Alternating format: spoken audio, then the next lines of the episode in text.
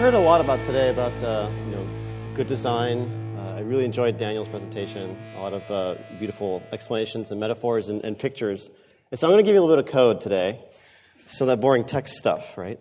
Um, but the first thing that I'd like to uh, let you all know is that the entire text of this presentation is uh, released to the public domain. So you're welcome to use it, reuse it, repurpose it, however you wish. Um, the images that are included are all Creative Commons licensed by their respective uh, owners. So, uh, just a really quick sort of show of hands. How many of you have an idea what you think are microformats? Okay, I'm seeing like at least half the people. How many of you have, have never used microformats? A few folks. Okay.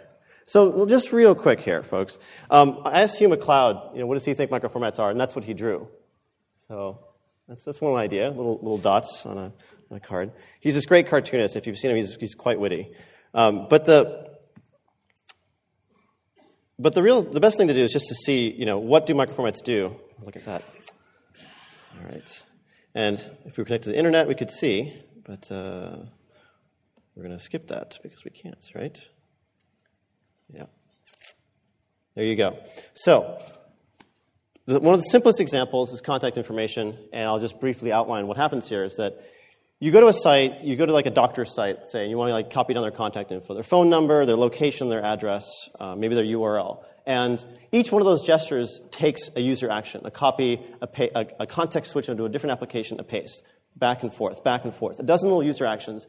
Um, and all those are marked up in a page as, co- as contact information. So if you actually mark them up with this microformat called HCard, it enables uh, the user to simply add that contact information to their address book with one quick click. And as anyone here who's in business for themselves, uh, or in a small startup, or looking or in a consultancy, how many of you work in a small business or web design firm that's always looking to get like you know more business, right, or more consultancy? Quite a few folks. So, and you probably have a contact page, right? Like how to contact us, maybe a form, uh, maybe an email address, maybe a URL. By adding HCard to those uh, to your contact page, you can easily make it so that people can pick that up uh, and add to their address books, and hopefully lower the barrier to entry to actually getting in contact with you, you know, direct, give you direct economic benefit.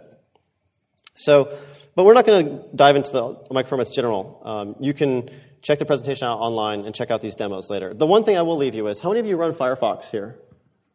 Okay, most folks, at least some of the time. Um, how many of you have downloaded and installed the Operator plugin for Firefox? Wow, that's quite a few. Okay.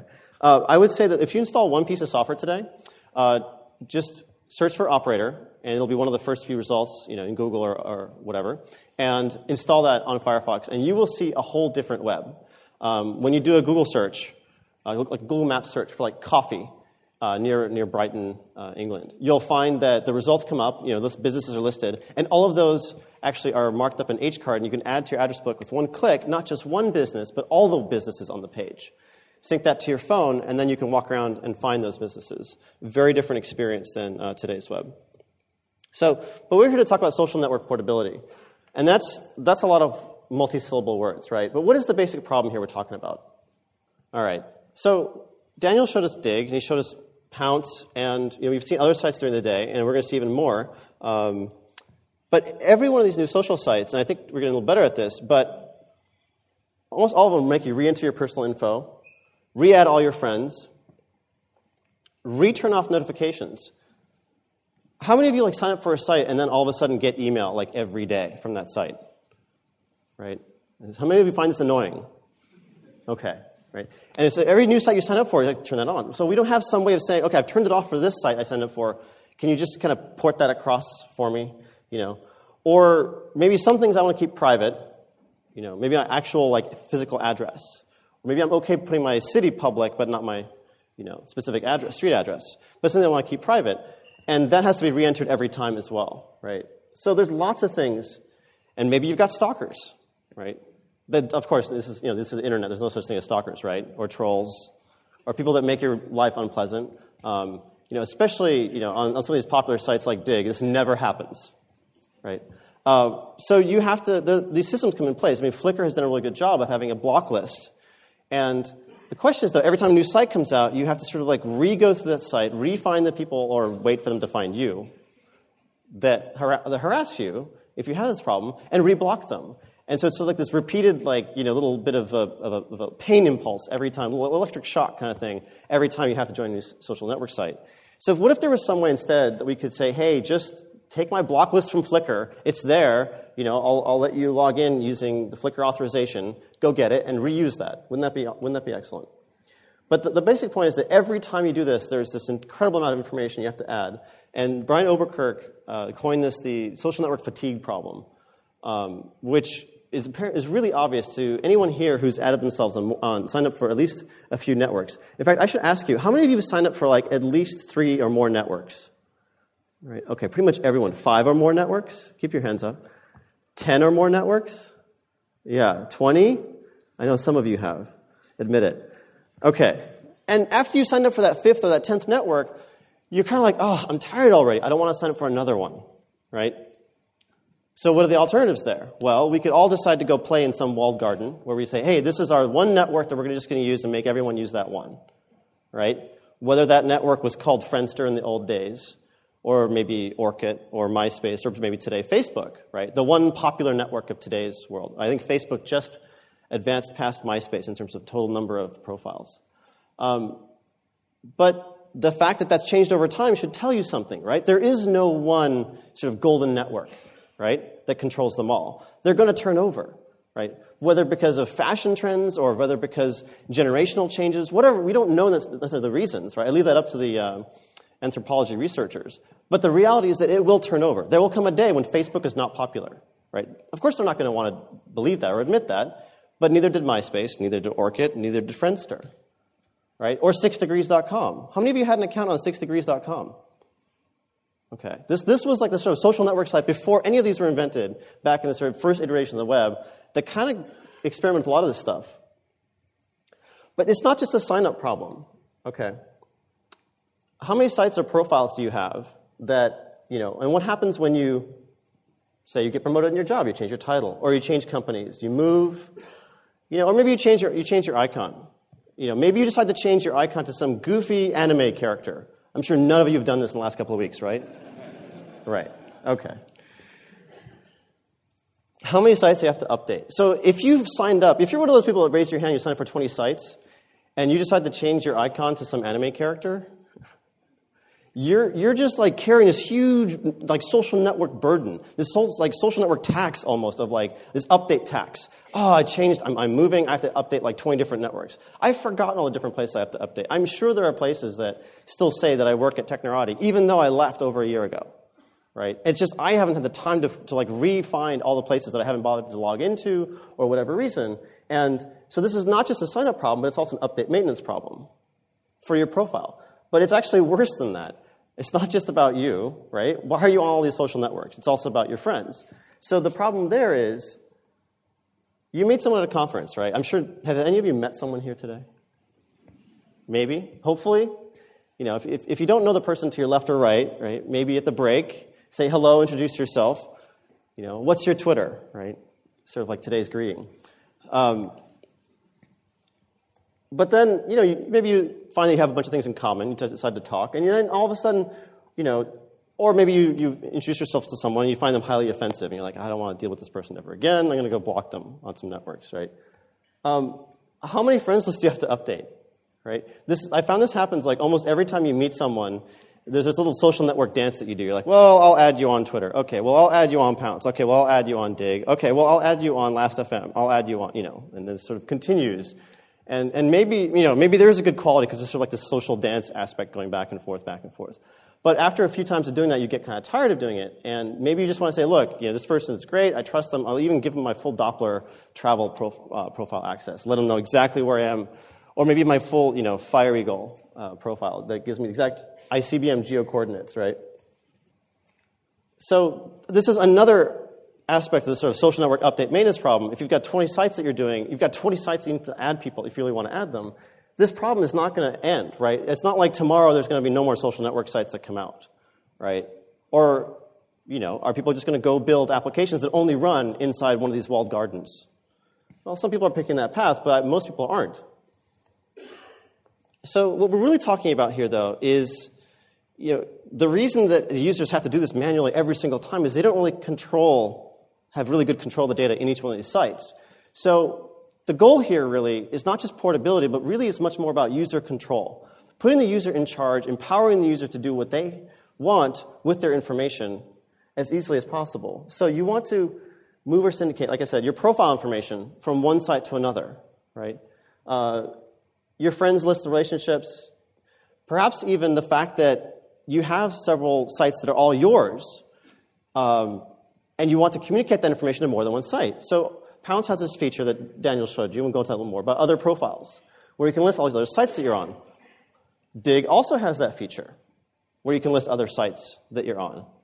But right now, today, I have to re-enter that information, right? If I log into Pownce, I enter it. If I log into Digg, I have to enter it again. And this is by folks that actually worked on both, both pieces, right? Wouldn't it be nice if I could simply go to one site, maybe I enter it all in Pownce and go to Digg and say, okay, you know what? My Pownce profile already says what my other profiles are. Just go get them, right? So we need to basically acknowledge the fact that the data that the users put into our systems is not ours, it's theirs, right? Or another way to look at it is maybe you, maybe you sort of like do a dividing line. Say, okay, well, give the user full control of their data, and this is something, but let them keep a public section, you know, let them draw the line of what's public and what's private. Because I think that's an important, very important design decision to make. And one of the things that I think Digg did that I want to call out as uh, being really sort of uh, groundbreaking is they said, okay, anything you upload to the site, comments, whatever, that's public, you're releasing to the public domain. And this is just brilliant. This means that any site can sort of repurpose, remake use of, mash up, build applications on top of Digg using the public user data on Digg without having to ask permission, anyone permission. And this is just brilliant, right? So on Digg, people don't think much about it. They, they enter, you know, a few comments, maybe they enter a URL. Um, but like, why not do this, you know, with something like Twitter, where you're also entering like only about 140 characters, which is probably about you know, the average Digg comment, I'm sure you know, Daniel could probably tell you, it's probably about that too. So why not make that public as well, right? Everything you can make public, more public domain, it becomes more portable, there's less of a hassle. You know, you have to deal with the BizDev folks. No offense to the BizDev folks. So, what we're really talking about here is user experience. We're really talking about making things easier for the users. That's the most important thing that each one of us building our sites, we know that like if we make things easy for users, we make them feel empowered, make them feel happy, right? So they're clicking that smiley face icon on Get Satisfaction when they're commenting on some other thread, then you know you've got loyal users, right? So let's stop making it hard for them. So let's, new social networks, if you're building a new one, you know, ideally you should let users import and subscribe your profile information from some other site. You all raised your hands when I said, you know, ask if you have three or more social network sites. Well, I'm willing to bet that almost anyone you meet today um, is going to have at least a profile on some site somewhere, whether it's Facebook or MySpace or Flickr or Twitter or wherever. So there's always some place where they can say, hey, just start me off from here, including their friends list and relationships. Um, the interesting thing is that once you allow this sort of import export with profiles that are portable, you actually allow the next step, which is interesting, which is syndication and thus subscription and making your profiles updates live. So that when you update your icon on one site, you don't actually have to go to 20 other sites and click like an update or import button, right? Which is actually one step better than having to re-upload the image 20 times. But if they were subscribed to your profile, say to your Flickr profile with your Flickr icon, then they would just pick that up automatically, right? That's, that's, that's the direction we really need to head with this kind of stuff is stop trying to be, everyone trying to reinvent the user's data store for their information. Right? It's actually a lot of work. Why not just let them tell you, hey, I'm already here, just subscribe from there, maybe cache it for reliability reasons.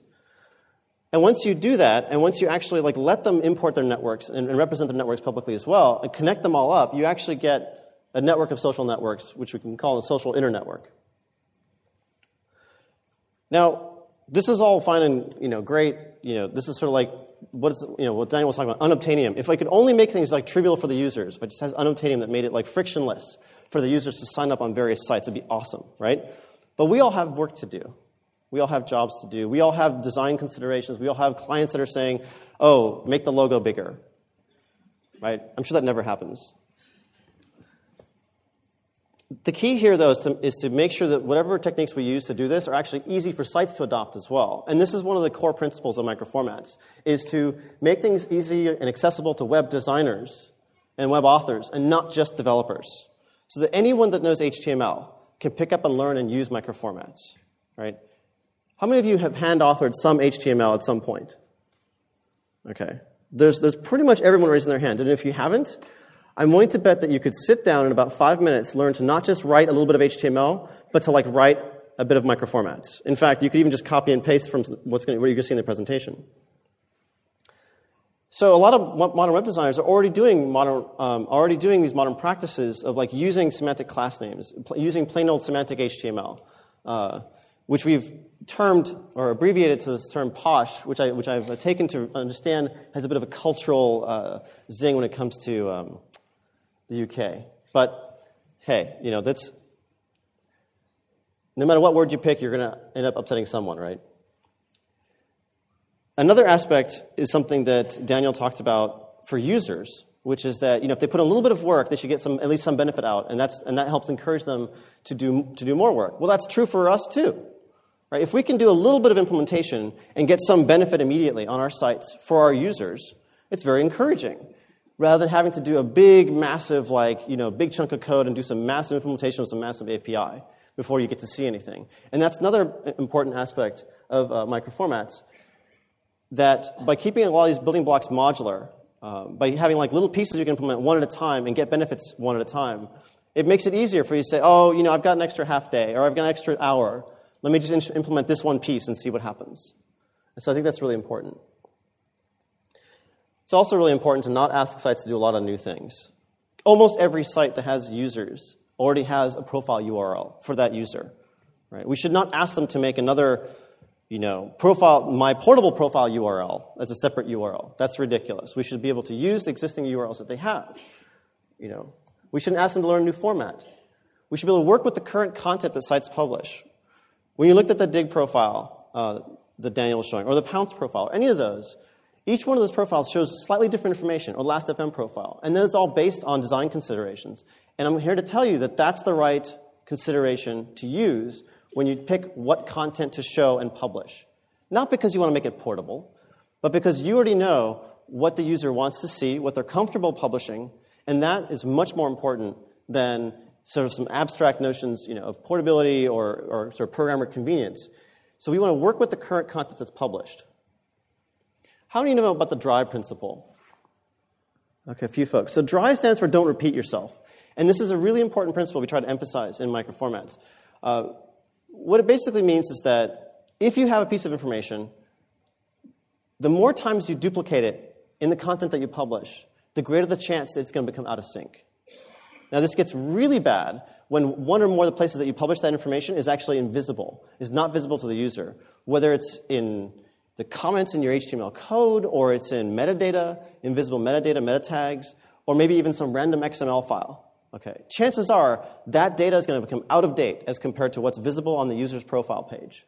So we actually tell people to, we actually de emphasize doing that. We say, don't bother putting stuff that's invisible data in visible places because it will become out of date. I mean, you think, well, we're all just getting it from a database, right?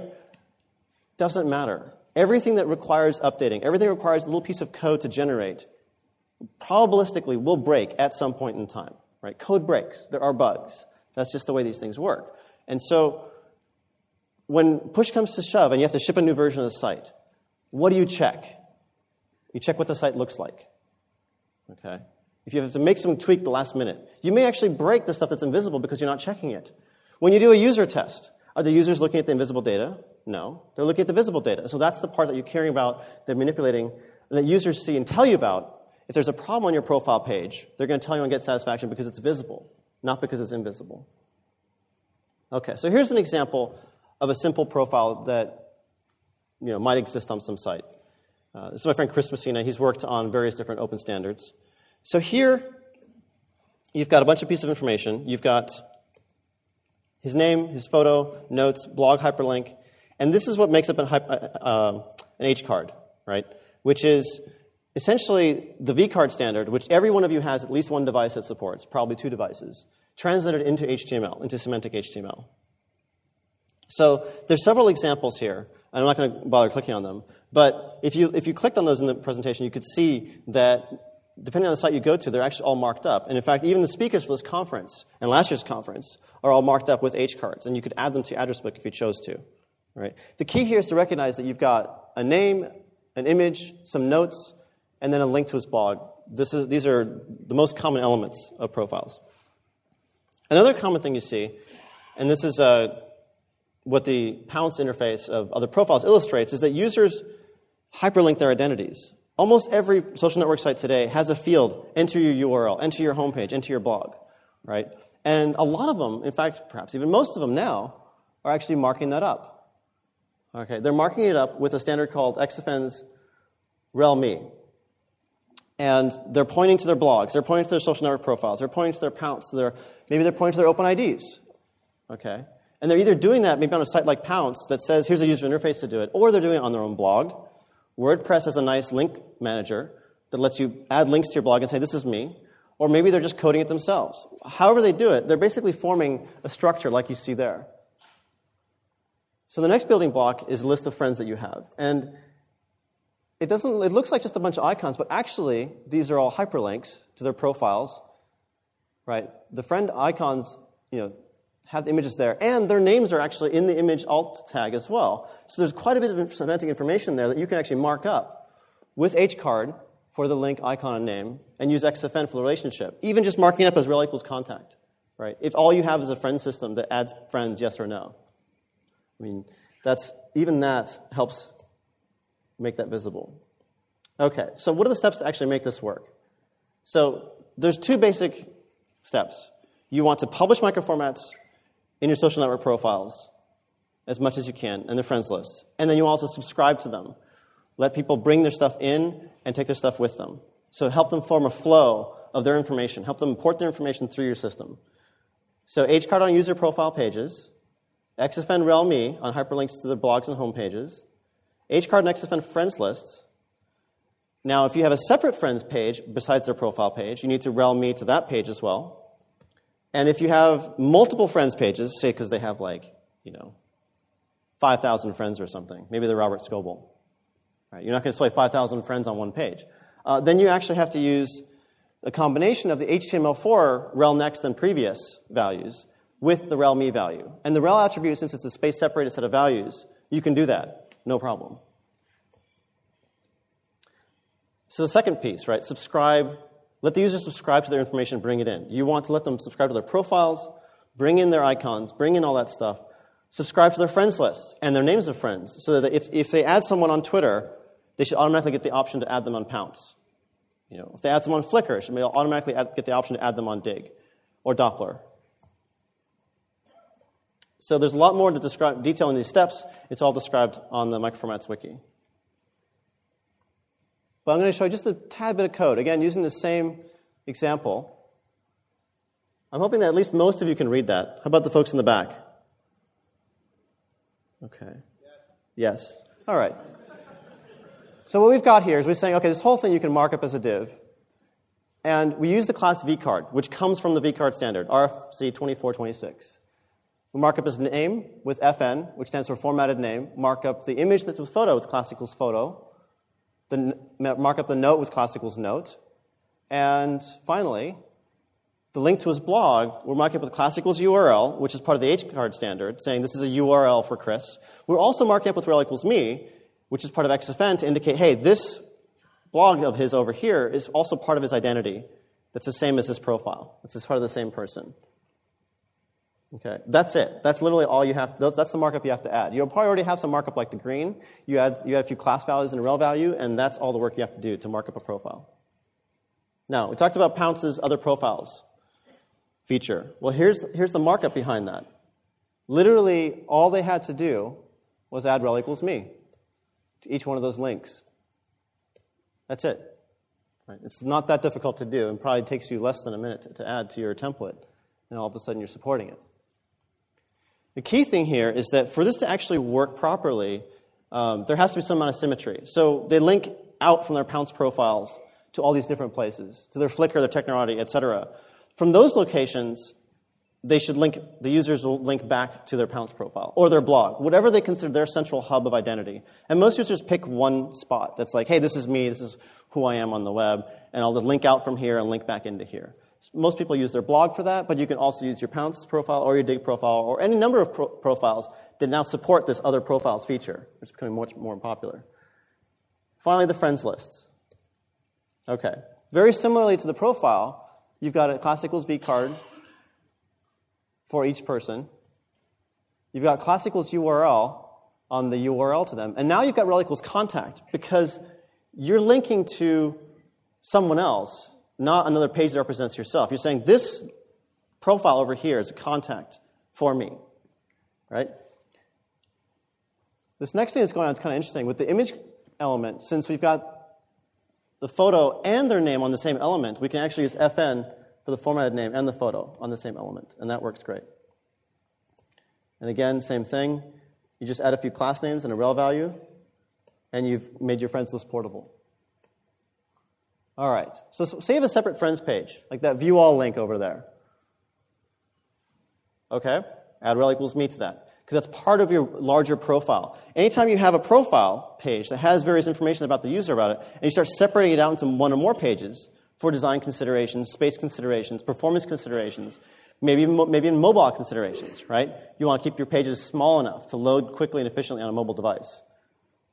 Just link to it with rel equals me. Now, of course, you want to make sure you link back from the friends page to the profile page with rel equals me as well so that that link relationship of identity is confirmed.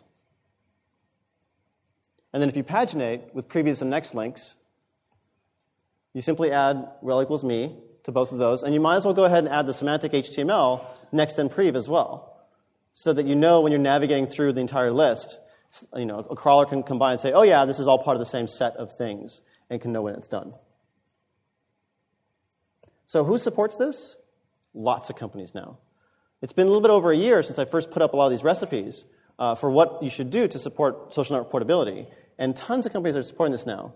So check the microformats wiki for the latest. But you'll find that there are easily like, you know, I think we're like above the 100 million mark at this point uh, as far as social network profiles that support HCard. And the number of XFN and, H, and HCard supporting friends lists are huge. So publishing is one thing. But what about the sign up process? Okay. This is an area that I think is quite um, is, is something that definitely could use a lot of innovation. And if you look at what uh, what Daniel was showing you with Digg, like they're going to make it easier for you to sign up with Facebook Connect or with their OpenID. Uh, I want to actually emphasize that the first thing you should support is to import from the open social web, from the social web, from the fact that there's more profiles that support HCard than, are, than there are across all these different sites than there are Facebook profiles than there are, you know, MySpace or any other specific site has now been exceeded by the total set of open profiles that are out there. And so, what, what something that GetSatisfaction has done is they actually create an interface here where you can just click a link and say, oh, yeah, I know my Flickr. I can type that in, right? And I don't think it'll load, but let's, let's see what happens we try. And it tries to get your profile. Yeah, the network's uh, going to be slow for us, right? Yeah. It tries to get your profile, but then when it finds it, it fills in all the fields for you and gives you a checkbox that lets you subscribe to the profile as well. And that's particularly powerful. This is implemented today on Get Satisfaction. So if you create a new Satisfaction account, you don't need to upload a new icon. You don't need to update it when you, you update it on your other profiles as well. So it's the most widely supported profile format, like I was telling you about that. Um, there are more HCard users than any one site, and the question is can we actually you know, take steps toward making the sign up process as simple as possible, right? Can we actually achieve this, this goal of having maybe a single field where you just enter your URL and name and sign up? And from that, you can import the user's H card, you can get their profile, you can get their nickname, which they can use as a login name, right? You can get perhaps even their OpenID, Right? All this information can be published with, with a single place, and maybe even their email address. Right? You don't actually need to, to add a whole bunch of new fields and get them to sign up. Maybe you want to send them a default password, or maybe you don't even need a password because you just use their OpenID to let them sign in. It is possible, and I think this is not one of those unobtainium things. I think this is one of those points that we're going to approach, and we will see, like within the next year, that we will see sites let you sign up with a single field. Now, I mentioned OpenID, And this is an area that there's been a lot of work, and a lot of work with like InfoCard and a bunch of other different identity systems. And what I want to say is like there is a word of caution here to keep in mind, right? Full disclosure, be a little bit aware of third-party author- authorization UIs because when the user comes to your site, it's, it's your trust that you're trying to imbue the user with, right? You're trying to get the user to trust and, and hopefully be faithful to your site. And so, assuming the user gives your site some trust, maybe a friend told them about it, maybe they got highly recommended, you don't want to lose that. Um, and a lot of these authentication systems require you to go to some other site, log in, or do something, and then come back to your site. And the challenge with that is that there actually are some phishing issues with that kind of, an, of a back and forth interface. Now, we're all fairly advanced users here to understand kind of what we're doing. And so it's not that much of a big deal for us. But if you show an average person how to log in um, on some of these sites with their OpenID or whatever, they get really confused. Why am I on this other site now? Why is it bouncing me back and forth? Um, there have been some advancements to that interface. So I'd say definitely take a look at what that works. There's even some problems with just signing up, what we call man in the middle attacks. And I'm not going to go into much detail with these because you can click on it. These are lengthy studies.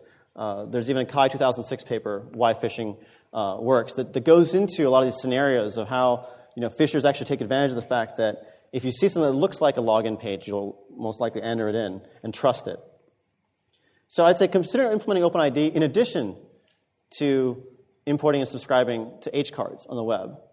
Um, but insist on not sacrificing the user experience. Right? If you look at how OpenID logins are implemented on sites today, it varies widely. Right? Lots of different approaches to doing it. Some have icons in various places, some have a separate login page. There's all kinds of different complexity that folks have introduced uh, with OpenID logins that I think is unnecessary. It's not OpenID's fault. I think the problem is that by looking at it as like, hey, we need to make, we need to tout this feature, we need to tout this support for the standard, you end up walking down this path of designing something that's more complicated than it needs to be. Okay? The best standards are the ones that are invisible to the user, right? Data should be visible, the technologies should be invisible. It should work like magic. You shouldn't have to know that there's HCard underneath the covers. You shouldn't have to know that there's OpenID underneath the covers. You should just be able to sign in with your URL, your profile URL. And either it'll work because it's an OpenID URL, or it'll bring in your profile information because it's got HCard, or your sign up form will say, hey, thanks for your URL, now enter the rest of information we need. Right? There's no reason to you know, put the little orange button there that says RSS that back in the old days would just display gobbledygook to the user. Right? Let's avoid the sort of like techno jargon pollution of our interfaces and instead focus on keeping the interfaces simple to, for the user. All right. So find friends. This is another common area that you know once you once you're supporting publishing all this information, you also want to let the user find their friends on various different sites. And right now, you go to a lot of these sites like uh, like like Digg or Pownce or even Dopplr, and you have to pick which site to, to import your friends from. Well, on my Dopplr, I actually tell it, hey, I'm also at Tantek.com, and from there, it knows my Twitter is twitter.com slash t because it's all linked with rel equals me, it, it's all linked from my Pownce, etc. But it still asks me, what's your Twitter account name? Right? There's actually no reason for it to ask me. It has the information. It knows my URL, my OpenID, Tantek.com, that I can log in with. It could simply either crawl that, get the rel equals me links, and get the sort of pro- equivalent profiles and know, oh, okay, I know you're also T on Twitter. I'll use that for you. Or it could call a Google Social Graph API, which I'll discuss a bit. So this is something that Dopplr could improve. Pownce actually does do this, which is kind of nice. I think Pownce's implementation on this, um, they've been improving it pretty continuously, uh, slight UI tweaks along the way. So if you actually enter in your, your other profiles on Pownce, just to show off your little badge on your, on your profile page. When it comes time that you decide you want to import your friends, it uses that information, which is one less step for the user. Anytime you can improve the user interface by removing a step for the user, you've made it that much, you've reduced the friction by that much and helped the users use that uh, much more. The problem is, I'm always adding new folks to Twitter. So do I have to go back to Pownce and all the time say, hey, check my new friends again, right? This is part of the whole social network tax I have to pay every time I join a new network. Instead, it should syndicate it. It should automatically, should automatically say, hey, you know, we've noticed that you've added a bunch of friends to Twitter. Do you want to add them? Or maybe I can, maybe I, I trust to add everyone on Twitter to my Pownce, and I say, I want a checkbox that says, always add everyone that I add. So that I can know that when I add someone on Twitter, it'll automatically add them on Pownce. Ah, now this is something that I think Twitter, I think Pownce is fixed. Um, but a lot of services make this assumption that, well, if you have a friends list on one site, you know, with their aliases, they're probably the same on the, other, on the current site, because people tend to use the same username across different sites. Well, that tends to be true, but also comes up with a bunch of false positives. Um, another problem is that all these sites require you to import your Twitter friends, then your Pownce friends, then your Gmail addresses, then your Yahoo addresses, et cetera, one at a time, right? You don't actually have to do that necessarily. I mean, sure, you can give the user that kind of fine grained control, but just like that slider image that Daniel showed you, it kind of means you're, you're kind of copping out a little bit from a user interface standpoint. Better, instead, to find your friends across the web. And this is an exceptionally powerful thing that right now is implemented only on a napkin. Okay, there it is, right there. So what, what, this, what this diagram is illustrating, this napkin drawing is illustrating, and I think a lot of you know, good designs start as napkins, right? Is say I have an account on Dopplr, and I've linked to my blog or my Pownce. That's the left-hand side. Okay, that's all my identity, that, that left-hand oval, right? And then I also link from my blog and my Pownce to my Flickr. Now, my Flickr, I'm, let's say I'm friends with Jeff Veen, which I happen to be. I, I'm following him on Flickr, following his photos. And his Flickr links to his blog which also links to his Dopplr. So you can actually follow the rel.me links, determine that my identity on Dopplr includes my blog, includes my Flickr. Notice the fact that, okay, well, Jeff's identity, that on Flickr, I'm friends with Jeff, and that his identity there consolidates with his blog and with his Dopplr, and then determine 100% certainty that, hey, you can suggest that, hey, you know Jeff on this site, you should add him on here.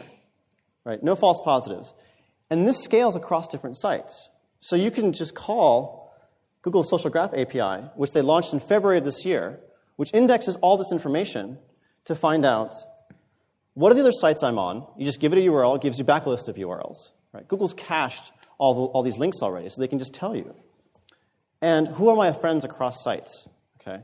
These are API calls you can make today to Google to call this information.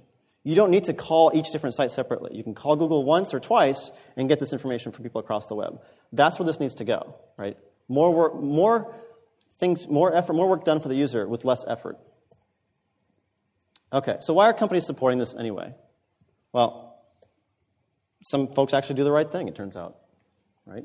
Do the right thing for the user. Get more users sooner. I mean, you reduce friction. This is an obvious one. We all know this. You reduce friction for sign up, people sign up more. Okay? a lot of folks are saying, well, but I don't want my information to go out. I want to protect all the information in our little like silo.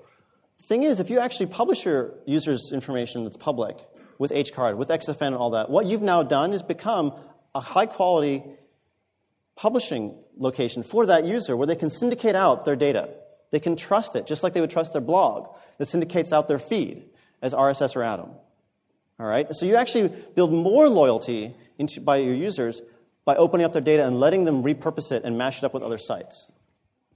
Right? Because if they imp- update their icon on Flickr and make their satisfaction dependent on it, they're more likely to keep going to their Flickr account.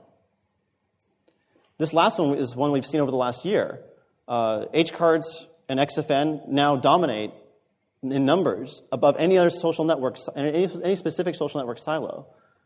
This is a natural effect of any open standard, that the network effects, when two sites implement it, there's like more incentive for a third site, there's more incentive for a fourth site. Right? Metcalfe's law ensures that this is going to continue to happen. Finally, you want to outgrow the competition, right? Ooh. But before we jump too far in terms of outgrowing the competition, I want to at least mention the anti patterns, the things that you should avoid doing. So, there are a bunch of social portability non goals and dangers.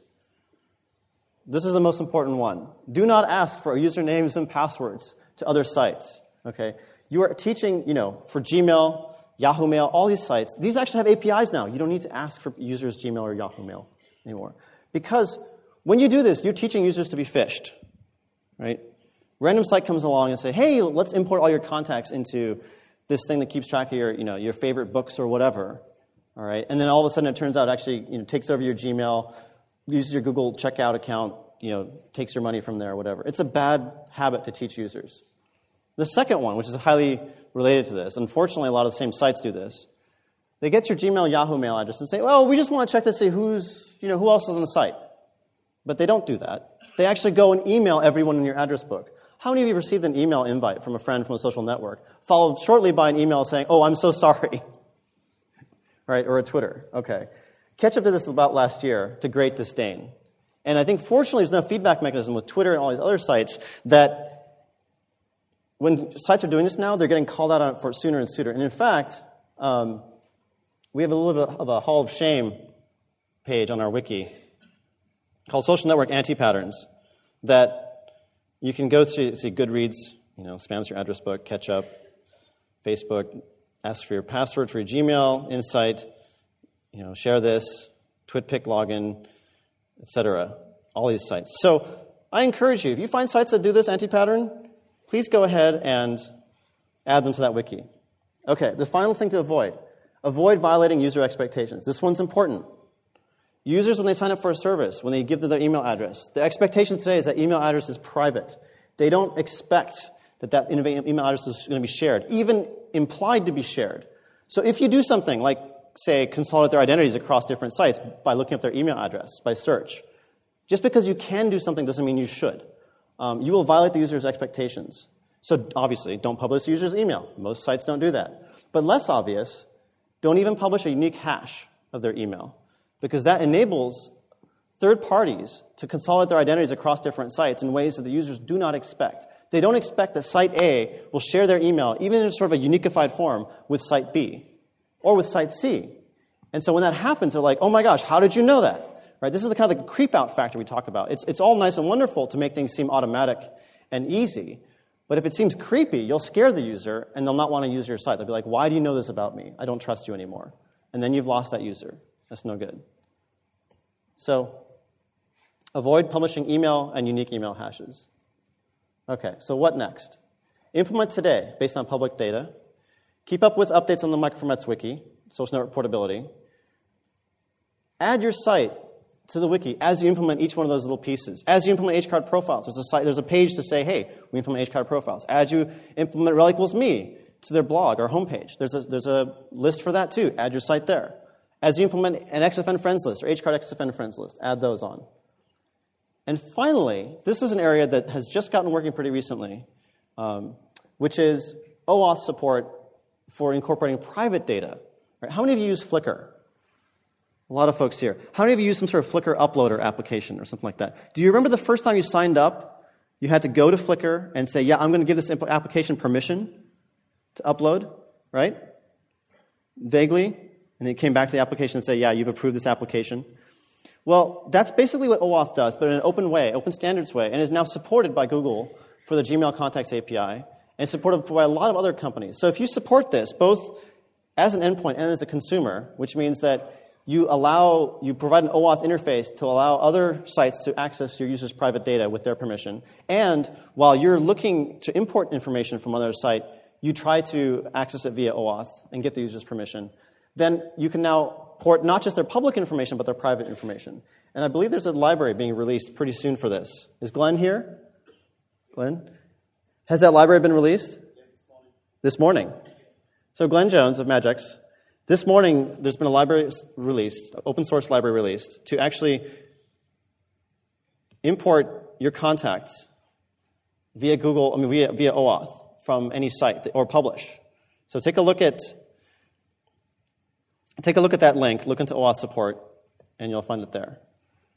So all, this entire presentation, by the way, was of course built with microformats. The text is public domain, as I want to reiterate. And if you have any questions, join the conversation. The, the hash microformats channel on the IRC, irc.freenode.net, is the best place to start. If you click that link, you'll find the IRC wiki page on the microformats wiki. And thank you.